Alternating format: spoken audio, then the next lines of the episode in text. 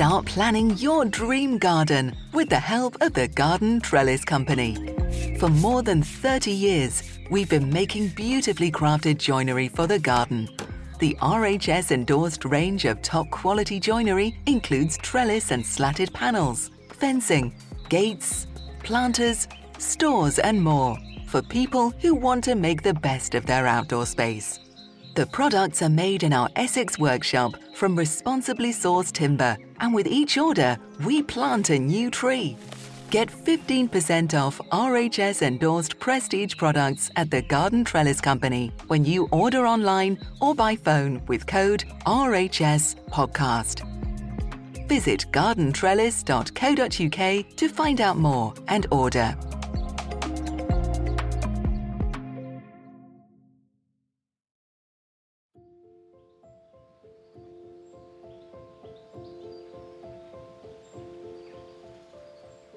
I think the greatest gift that I have got from gardening was the ability to recognize plants and thus to enhance every aspect of my life, every single walk to the shops or trip to the park suddenly became an excursion with friends and suddenly being able to see these things almost for the first time, despite the fact that they'd been there in front of my eyes for, for years, was a revelation. And it did profoundly change my life.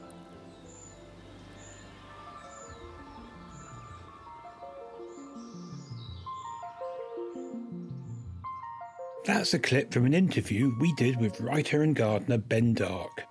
He's one of the many contributors we've had on this podcast who've zeroed in on the particular moment in their life when they started coming out of plant blindness. A moment when the world comes into sharp focus. I experienced that myself, but in a slightly different way. My mother was an enthusiastic gardener with a garden full of plants, and she had a plant encyclopedia and one day, aged about 17, I was leafing through it and was absolutely stunned by the enormous variation in plants that are available for gardens. And this idea of enriching your experience in a garden or park or nature reserve through new bits of plant based knowledge is the overarching theme today. We're exploring small but useful nuggets of information that have the potential to change the way we interact with our surroundings this growing season. We're getting seasonal tips on Grow Your Own, things like training and pruning apple trees and preparing allotments for the busiest time of year. And, as you may have guessed, we're delving into plant names and the system behind our classifications. You're listening to Gardening with the RHS with me, Guy Barter.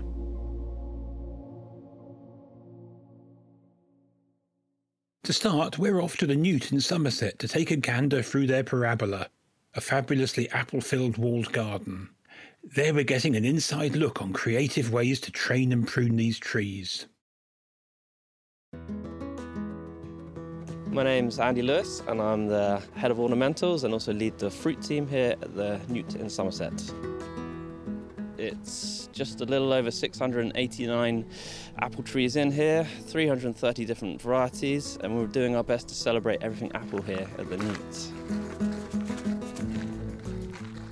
early spring we get the, the, blossom display which is wonderful to see the color you know early on to see the bees pollinating them and finding nectar and food. And then i love the blossom but i love eating the fruit as well. So we get to dive in and try all the different varieties and cultivars we have here. We're learning every year. We learn more about the different tasting notes of the fruit and also the storing potential of fruits. And actually, for us as garden team to try it is great, but to be able to give it to our visitors and our members to come and taste the fruit and, and to learn a little more about heritage varieties or potentially varieties that they tried when they were younger but they can't find in the shops and those kind of things. So right now we're standing in the parabola, which is our walled garden. Named the parabola because of its unique D-like shape. The parabola is laid out in a maze-like structure to echo the Baroque era and the formality of how the garden structure was at that time. And we're standing in front of our French trees here. So we have around 30 different French varieties of trees. The one we're standing in front of here is a variety called Reinette Ananas, translates as, as pineapple. I don't know a lot of French, but most of it's apple related, I, I guess. So ripens to a, a, bright yellow fruit, medium in size, I'd say, but crisp, juicy, and, and delicious. So certainly a, a favorite for taste. This particular one is trained in a palmette verrier shape, so it's flat against the wall. Basically, you have four vertical cordons that you're training up along the training system, and then the spurs come off from the, your main vertical cordons. The dessert fruit trees are all planted out in county of origin. So as you walk around the wall garden, which is laid out in a maze-like structure, you'll come along county boundaries or borders that, that, are marked up in the stones, and those varieties or, or cultivars have originated from there, so we have them displayed in that way. This particular one that we're standing in front of, the variety is Reine Reinette, so queen of queens of apples. So it's reputably the original apple that was used for the tarte tatin by the Tatin sisters in France. So the Reine Reinette is actually grown in a sphere-like structure. It has two, four, six, eight individual arms that are coming from the main leader and it's probably around almost two meters tall now and it's pretty much filled its final form again crisp and juicy ripens to a blushed red color and yeah it's a good eater so if you're here in the garden you're at the top plateau at the sphere apple you're welcome to pick it late summer. So predominantly all dessert fruit in here, but we do have a collection of crab apples along the wall as well. The idea was to get even more blossom in that peak period, and also because the fruits aren't going to be picked by me or our visitors quite so readily, the fruits remain on the tree until sort of mid late winter. We have red sentinel, golden gem, and also Jelly King and Comtesse de Paris. The Comtesse de Paris is probably a favourite for me in terms of when the fruit ripens. It has a, bright yellow colour to it. We always get a lot of fruit, wonderful blossom. We prune and train our trees more in the continental style in terms of we prune our trees four times a year, whereas perhaps you might only prune them twice a year, which is absolutely fine. But we find with this continued and regular pruning, we're able to check the spurs, check the trees a little more, and really work on getting our trees as formal and as refined as possible. So in February is when we do our winter prune, so we're going to work on the leaders of our trees and also work on our spurs, simplifying them. So what you can do this time of year, because you don't have the foliage and you can really see the, the bare bones of the trees, you can see where you need to work on them. And if they look congested this time of year without foliage and without leaves, it's going to get even busier when the growth is on there. So the idea of spur simplification is we're trying to, to reduce our spurs, but still continue to get fruit buds and get fruit. Of course, the, the end goal always is, is to have continued fruit on the tree and also to have fruit top to bottom it's almost a little bit like the little and often approach. People always say, wow, there's so many trees to do. But actually, because we attack them so regularly, it actually makes the work we do a little less of a arduous task. We want people to take away the enthusiasm or the knowledge to do tree training themselves and to really give them the confidence that they can do it. You know, whether it's through talking to them in the garden or, or through our fruit pruning workshops, it's really a chance to share knowledge and really give people the ideas to train trees. And I think it's such a relevant thing with smaller gardens nowadays. You know, we have what we have here within, you know, it's only six years old now in terms of a lot of these fruit trees. So you'll soon get a form and you'll soon get fruit. So yeah, that's what we want people to take away, as well as the tasty fruit.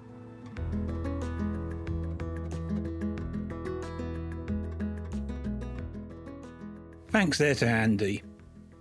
Newt in Somerset is an RHS partner garden, which means members get in for free at selected times. We've included details in our show notes if you'd like to visit. I grew up in West Country orchards, not so far from where the Newt is in Somerset, and my favourite apples are Ashmead's Kernel, which is a lovely nutty russet apple, Adam's Pearmain, which is very disease resistant and easy to grow, that is one of the few apples that's nice to eat after Christmas, and the Cox apple like Sunset and Kidd's Orange Red.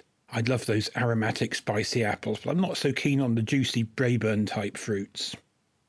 And speaking of grow your own, we recently got a listener question on allotment preparation. Fiona from London wrote, Dear RHS Podcast, I've just been given the keys to a five rod allotment plot. I visited it, and apart from a few brambles and long grass, it looks in reasonable condition. There are two beds more or less ready, I have no idea what was grown in the past. What does the team suggest for first tasks? I don't have access to a greenhouse, but I do have plenty of window sills at home. So I thought we'd return to my own allotment where I could give my two cents on where Fiona should start. Well, this afternoon we're standing in my allotment, which is at the very end of winter, and when I first took on this allotment uh, 25 years ago, it was covered in thick grass, thick couch grass, which has got long, horrible rhizomes. And it's now cropped in a sort of more sustainable way with cover crops over the winter. But half the plot is actually covered in winter crops as well. So we've got carrots and parsnips that are waiting to be dug, leeks that are waiting to be dug, lots of cabbages and Brussels sprouts and kale and sprouting broccoli and overwintered cauliflowers to fill in that hungry gap between now and the middle of June. So it's a very, very well stocked allotment. But the main reason we're here at my allotment this afternoon is to answer Fiona's question, to have a bit of inspiration, to have some ideas that might help her. Fiona said that she has two plots, two beds, perhaps they're raised beds that are already clear. Well, that's great because that can be used for the early things. But what about the rest of it covered in grass? Traditionally, um, one would dig that, so take a spade and you would laboriously dig it, turning the soil over and burying the weeds so that they are uh, killed by the digging process, leaving bare soil to sow. Um, that's quite a lot of work, and we tend not to do that as much nowadays. It's still a, a good method, and when I'm taking on a new plot, what I do is I dig a strip a metre wide, and when I leave a gap of grass and weeds, and then dig another strip of ground a metre wide, and then plant things like pumpkins and potatoes, whose sprawling foliage will spread out over the undug areas and kill it ready for next year. However, nowadays people often use the no dig method, which is a great method. Here, you put down a thick layer of cardboard, and that's usually a couple of thicknesses at least. And then on top of that, you put about six inches, that's 15 centimetres, of very well rotted compost. And then you plant into the compost. The plants grow through the compost. They meet the cardboard, which is, uh, by the time they get down that deep, will have rotted away and they can root into the underlying soil. The only downside of this method is you've got to have a lot of compost, and uh, compost is quite expensive but there's no law that says it all has to be one or the other. You can dig some and compost what you can, and uh, with any luck, uh, you'll have a nice, easily cultivated soil for the following year. Once you've got soil ready for sowing, you then have a process of sowing all through from the middle of March, say through to the uh, middle of May. Think about what you need, what you like to eat, but as a rough rule of thumb, Things that are well worth growing are salads of every kind. So whether that's lettuce or rocket or radish or chicory or endive, whatever you like, that's a really good thing because it tastes really nice, fresh cut from the allotment, um, and it surpasses the supermarket product. Then the other thing that gives you a lot of produce um, are salad onions, which are easily grown, very easily grown, and uh, beetroot. Beetroot is an enormously productive crop. Sometimes it's quite easy to have more beetroot than you can possibly cope with. So you don't need to devote a very large area to it. And then you have to remember that things, say like a lettuce, it grows, it takes about 120 days to grow, and then it's over. So then you need to, another set of lettuces planted maybe 15 days later or 20 days later than the first sowing. So you've got a succession. So you need to plan to have a succession. Sow one crop, wait a bit, sow another crop, wait a bit, and so on. And then you've got crops to harvest all through the summer. The way vegetables grow is that they need a lot of light, and the highest light is in June and July. So you want as much leaf as you can possibly get for things like potatoes and carrots and parsnips by June, and for your pumpkins and courgettes and sweet corn by July.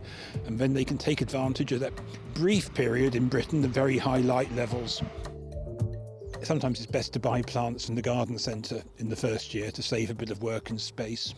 And the things that are least worthwhile growing are things that are cheap to buy in the shop. So that's cabbages and Brussels sprouts and Swedes. And they take up a lot of space. If you grow a Brussels sprout, you have to sow it in March, plant it out in May, and then you don't harvest it until the following December. So it uses up a lot of your garden. So it's best possibly to go easy on those. Leeks, I would say, as an exception. For the price there they cost in the shops, um, leeks are well worth growing because they all have to be harvested by hand. You know, onions and potatoes are harvested by machinery, and so they're very cheap. But leeks have to be harvested by hand. They're expensive, but they're very easy to grow. There's a thing called crop rotation where you grow plants that are related to each other in a different place each year. On a five rod plot, I wouldn't get too worried about that because there's not enough space to practice a crop rotation as it's described in the books. But try if you can to grow uh, cabbages on a separate plot each year and onions and leeks on a separate plot and peas and beans on a separate plot just to reduce the the damage that root disease can cause. But everything else you can pretty much mix in together wherever it's suitable. And there's a rather fun thing called intercropping where you plant things between each other. So if you're going to grow some sweet corn for example they're big plants planted a long way apart. So at the same time or slightly before, you sow or plant some little plants like lettuces and radishes and you harvest those and then the sweet corn and the Brussels sprouts grow bigger so you get two crops and one bit of land. One of the first things that Fiona would be well advised to do is to um, make very good friends with the long established plot holders because they've always got more plants than they need. And you can almost certainly scrounge a few plants which will enable you to try a wider range of crops and uh, save you having to raise some stuff yourself, which can always be handy because everyone has failures. So uh, it's very much a social effort. And of course, no allotment is complete without an allotment shed. A polytunnel is quite a big thing to start off with, so you might want to invest in some cloches first. And sometimes you have to put up some fences. If, as happens here, um, there's lots of deer about, you'll need a deer fence and um, a rabbit fence. And it's also well to have enough stakes so you're not rushing around in a panic. If you're growing peas, typically you might use some chicken netting and some sticks to hold them up and it's well to have some nets to protect things like uh, any soft fruit you want to grow from the birds. And there's a wonderful, if expensive thing called insect proof mesh, of which I have a very great deal, which you put over things like leeks to keep off the leek moth and carrots and parsnips to keep off the carrot fly. It's um, foolproof stuff, so it's well worth investing in some of that. And quite often, allotments will have their own trading shed and they'll sell things at cost. So that's an economical way of buying things. I think after the first two year learning curve, allotments become really fulfilling. It's very exciting the first year. The second year, the excitement is beginning to wear off. The third year, you're getting pretty good at it and getting good crops, and people are coming along and saying, Oh, that looks nice. And uh, gradually, it takes over your life.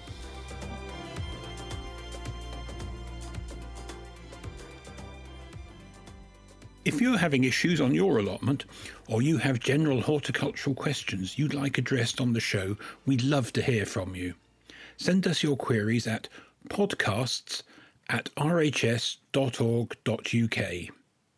And finally, for our last story of the day, we're chatting about plant names as part of a series we're calling Just Ask with Jenny Laville. Here's Jenny, our show's editor.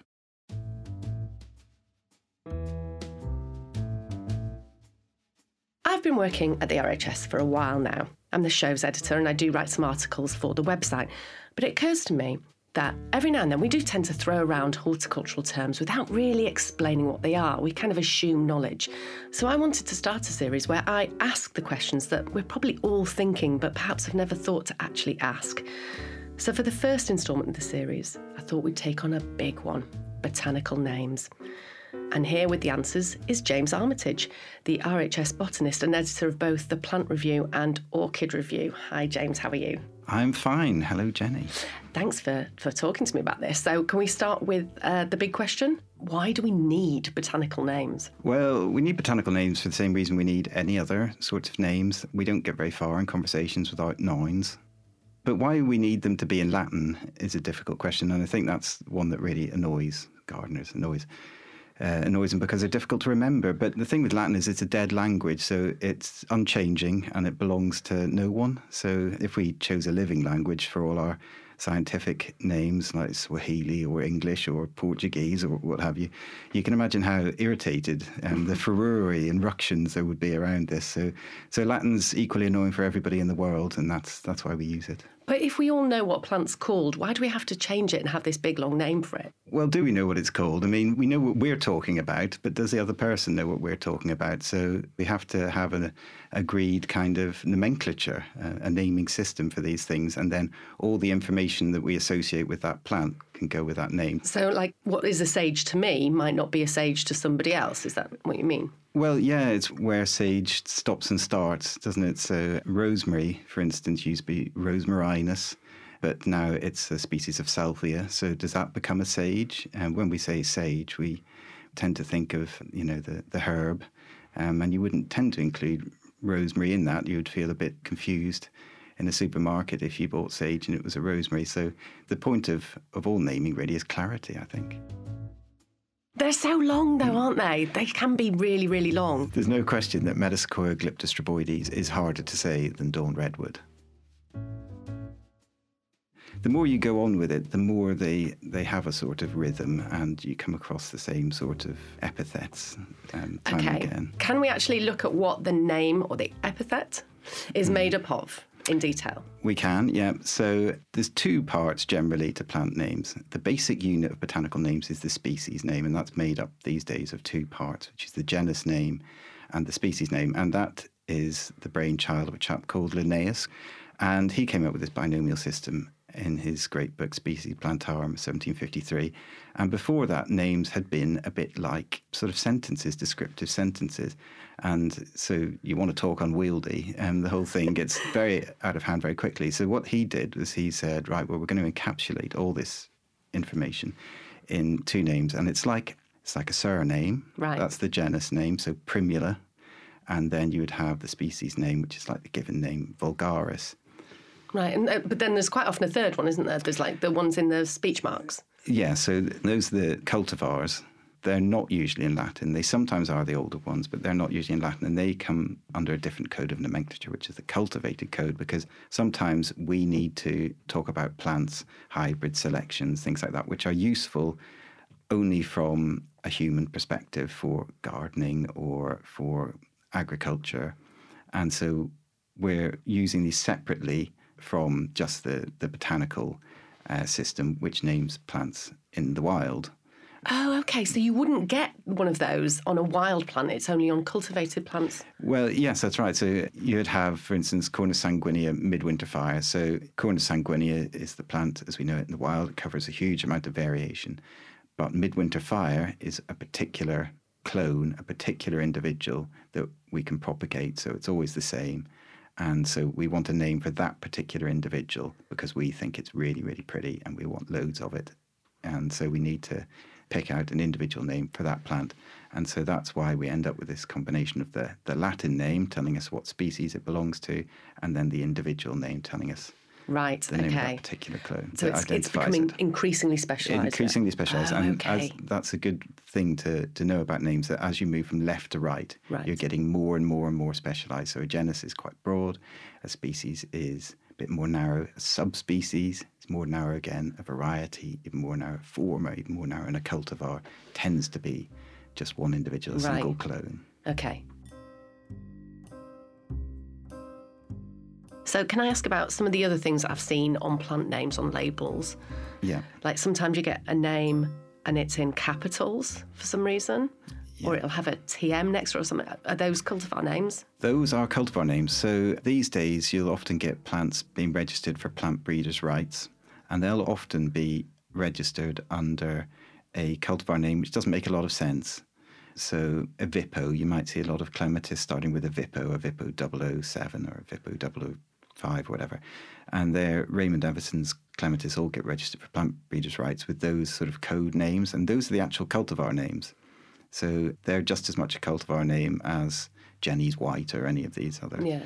He's of- just not been very imaginative with the name. He's not because he what he wants to do is choose a, a commercial name or a selling name that he can actually sell it under, and then maybe even change that selling name at a later date if it becomes uncommercial for some reason. But it's always going to be associated with his actual cultivar name, which is that thing you often see in, in brackets Right, afterwards. So no matter what it's sold under, that's that's Okay. the identifying thing, and that's why you get these strange listings and things like RHS Plant Finder, where lots of care is taken over these bizarre-looking sort of code names.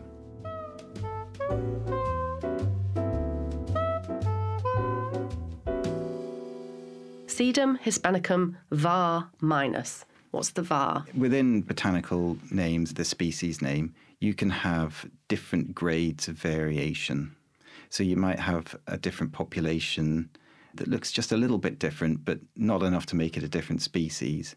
And so you might say, I'm going to call that a subspecies. And so a level of variation down again would be var. So this is really quite a minor characteristic. And then after that, you might have forma, and that tends to be like a single gene Right. um, switch. So flower color or So this is what you were saying earlier about the f- the further to the right of the name you're getting, the Yeah. more specific. yeah. So the the var minus might might mean a you know a, a little variant, for instance, which is very, all very useful for gardeners to know. So you'll find in in gardens a lot of these what we call infraspecific names, these subspecies and vars and formas and things, are recognised, but they're not so much these days in wild Okay. wild botany. Did, what was that? Infraspec- infraspecific. So inside the species, essentially, you have little variants because they, they often break down in, in wild populations. They don't really stand up. You get lots of intermediates connecting these different states. But of course, in gardens, you just have one or two hmm. clones. And so a little one, you know, we, we want to know if there's a little one because we might have a, a little spot in our garden just, just right. So in that case, the minus literally means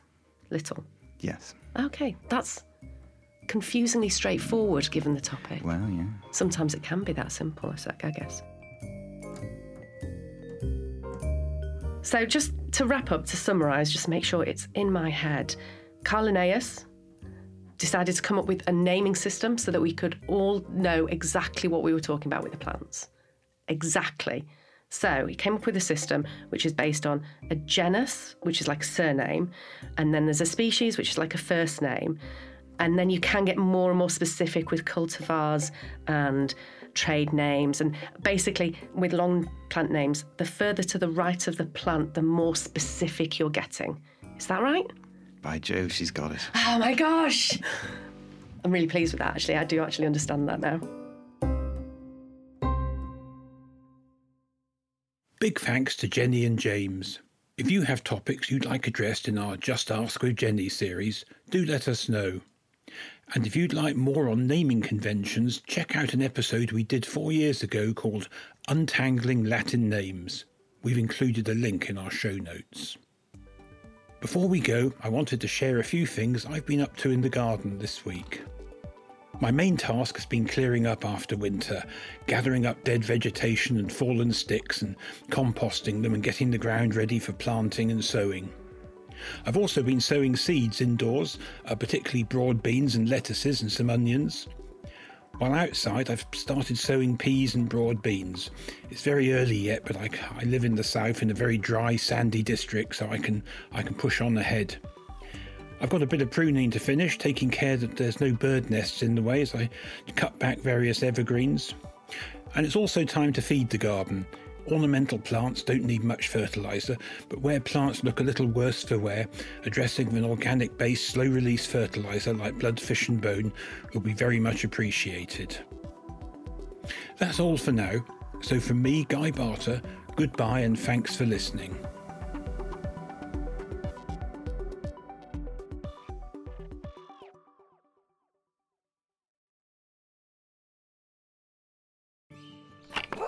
As we look to the year ahead, start planning your dream garden with the help of the Garden Trellis Company.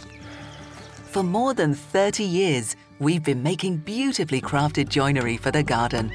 Our range of top quality products, endorsed by the RHS, includes trellis and slatted panels, fencing, gates, planters, sheds, and stores, and all made in our workshop in Essex. Make the most of your outdoor space and get 15% off RHS endorsed prestige joinery products at the Garden Trellis Company when you order online or by phone with code RHS Podcast. Visit gardentrellis.co.uk to find out more and order.